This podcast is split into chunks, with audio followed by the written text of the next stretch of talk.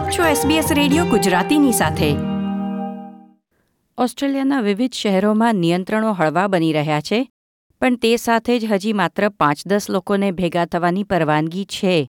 એટલે જેમ ઈસ્ટરની ઉજવણીઓ કંઈક જુદી રીતે કરવી પડી, તેમ ઓસ્ટ્રેલિયામાં વસતા મુસલમાન સમુદાયના લોકો પણ રમઝાન અને આવી રહેલી ઈદની ઉજવણીઓ પણ થોડી અલગ રીતે કરી રહ્યા છે. ક્યારેય જોયા સાંભળ્યા ન હોય તેવા નિયંત્રણો વચ્ચે રમઝાનની ઉજવણીમાં કેવા ફેરફાર કરવા પડ્યા છે તે જાણવા આવો વાત કરીએ યુનુસભાઈ અને સબીના મંસૂરી અને સાજિદભાઈ અને જહારા બેલીમ સાથે. આપણો સમાજ આપણી વાતો SBS ગુજરાતી. સાજિદભાઈ જહારા વેલકમ ટુ SBS ગુજરાતી. આભાર આપનો. સાજિદભાઈ તમારી ઓળખાણ આપશો? આમ તો SBS ગુજરાતી પર તમે અગાઉ વાત કરી ચૂક્યા છો. છતાંય શ્રોતા મિત્રોને ફરી એકવાર યાદ કરાવી દેશો. સૌપ્રથમ તો નીતલબેન આપનો ખૂબ ખૂબ આભાર. જે આપે અમને નિમંત્રણ આપ્યું આપણા શોમાં આ કાર્યક્રમમાં તે બદલ આપનો ખૂબ ખૂબ આભાર. અને હું મોડાસાથી બિલોંગ્સ કરું છું અને હું સિડનીમાં ઓસ્ટ્રેલિયામાં છેલ્લા દસ વર્ષથી રહું છું. સાજિદભાઈ તમે લકેમ્બામાં રહો છો એટલે સિડનીમાં જ્યાં રમઝાનની સૌથી વધુ ઉજવણીઓ જોવા મળે છે એ સબબમાં રહો છો. અમને જણાવી શકશો કે લકેમ્બામાં રમઝાનનો માહોલ કેવો હોય છે? હું જ્યારથી ઓસ્ટ્રેલિયા સિડનીના અંદર આવ્યો, ત્યારથી હું લકંબામાં રહું છું. અને ઓસ્ટ્રેલિયામાં સૌથી મોટા મોટું પ્લેસ જે મુસ્લિમ કલ્ચરને રિફ્લેક્ટ કરતું હોય તો એ લકંબા એરિયા છે.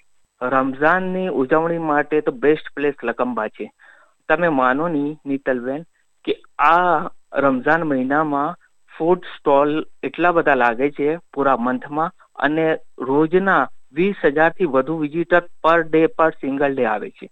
અને ત્યાં અહીંયા અવનવી વાનગીઓ જેવી કે middle east Egypt Syria Lebanon અને તર્કી અને ઇન્ડિયા પાકિસ્તાન બાંગ્લાદેશ આ સૌનો સમન્વય થાય છે અને વિવિધ ટાઈપની અવનવી વાનગીઓ જમવાની અને ફિસ્ટ કરવાની અનેક ઘણો લાવો મળે છે.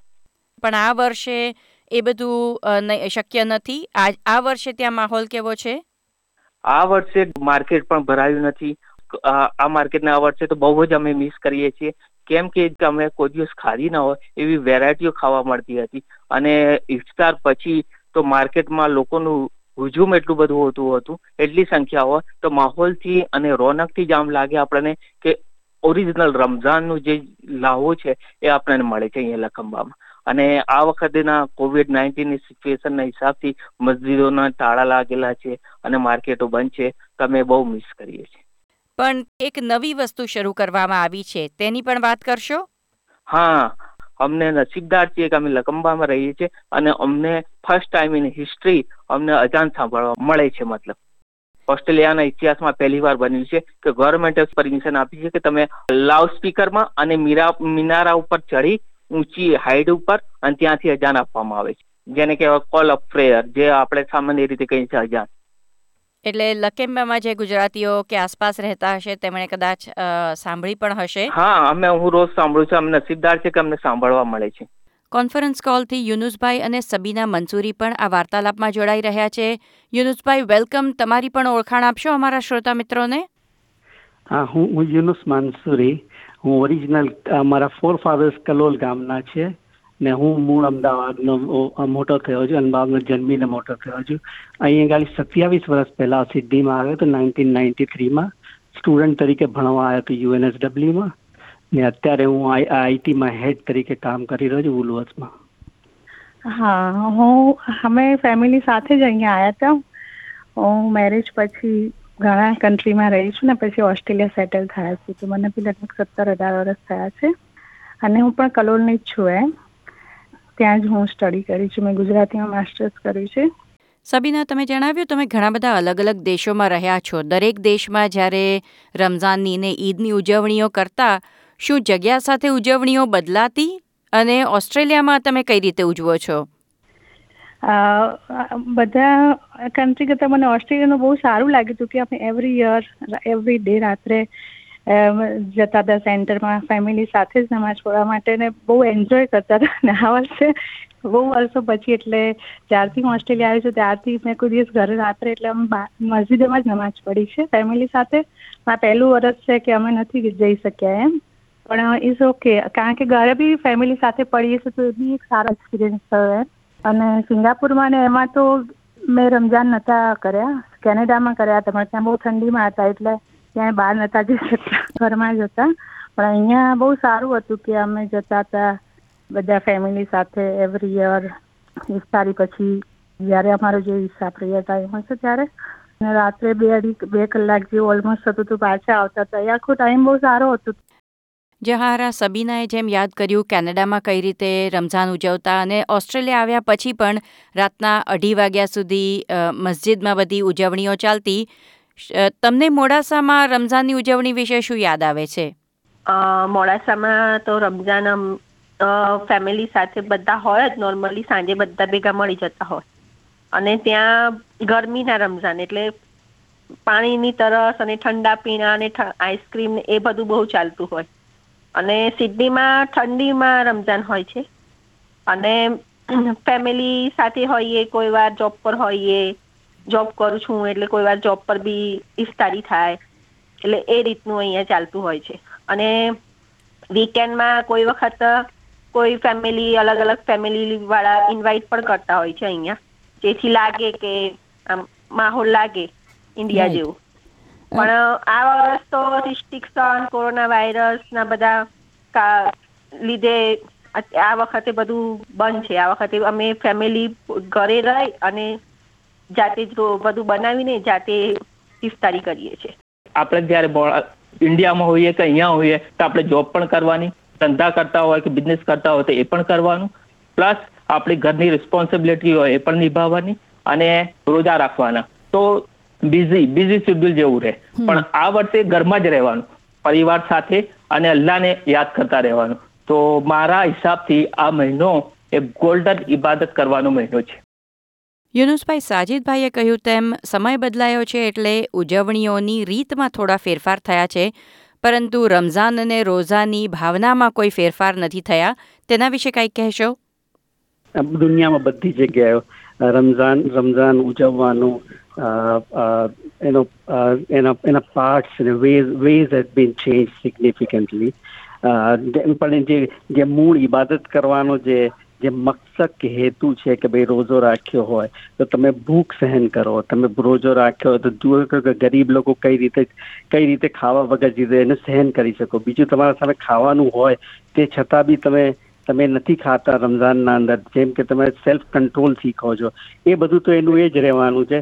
મેજર જે મેજર ચેન્જ જે આવ્યો, એક ભાઈ ગમે તો generally office nine to five office હોતા હતા, તો ઠંડીમાં રમજાન હોવાથી ninety percent of the time રોજો તો ઓફિસમાં જ ખોલીને નીકળતા હતા જ્યારે ઠંડીની સિઝન ના હોવા પ્રમાણે.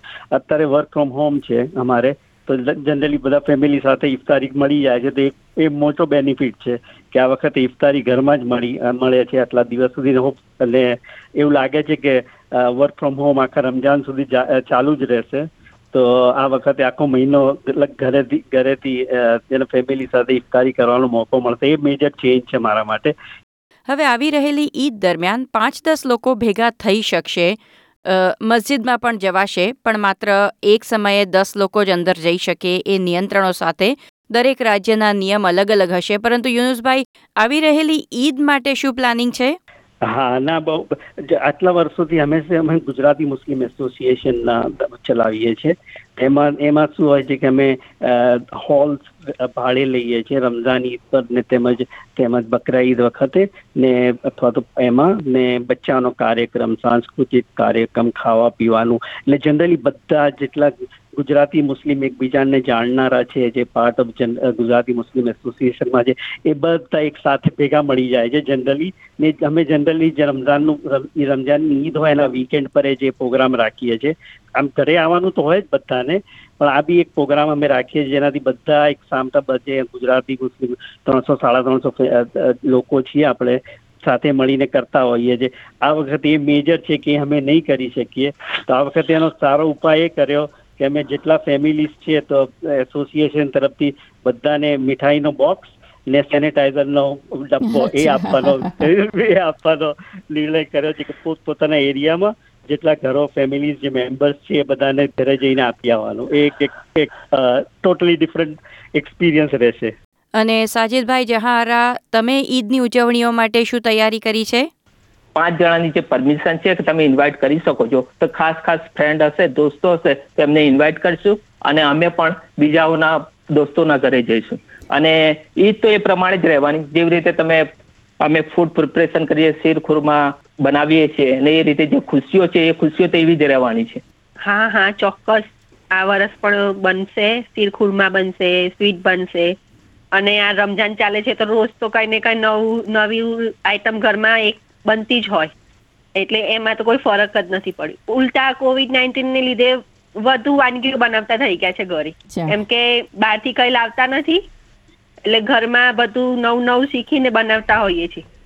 અને સબીના બાળકો માટે આ વર્ષની ઈદમાં કાંઈ નવું કે જુદું થવાનું ખરું?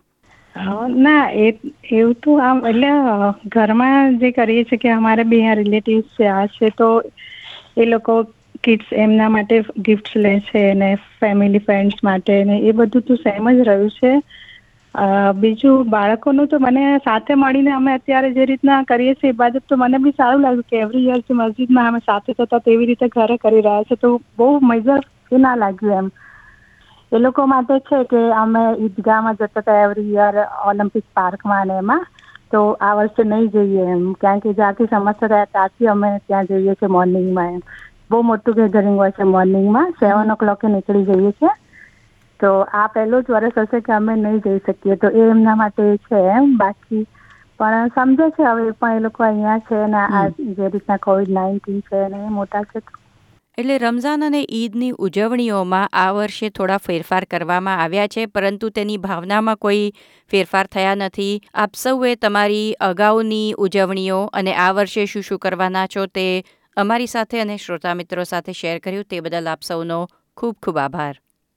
થેન્ક યુ થેન્ક યુ નીતલબેન થેન્ક યુ થેન્ક યુ નીતલબેન Have a nice day. Take care. Like share comment કરો. એસબીએસ ગુજરાતીને ફેસબુક પર ફોલો કરો.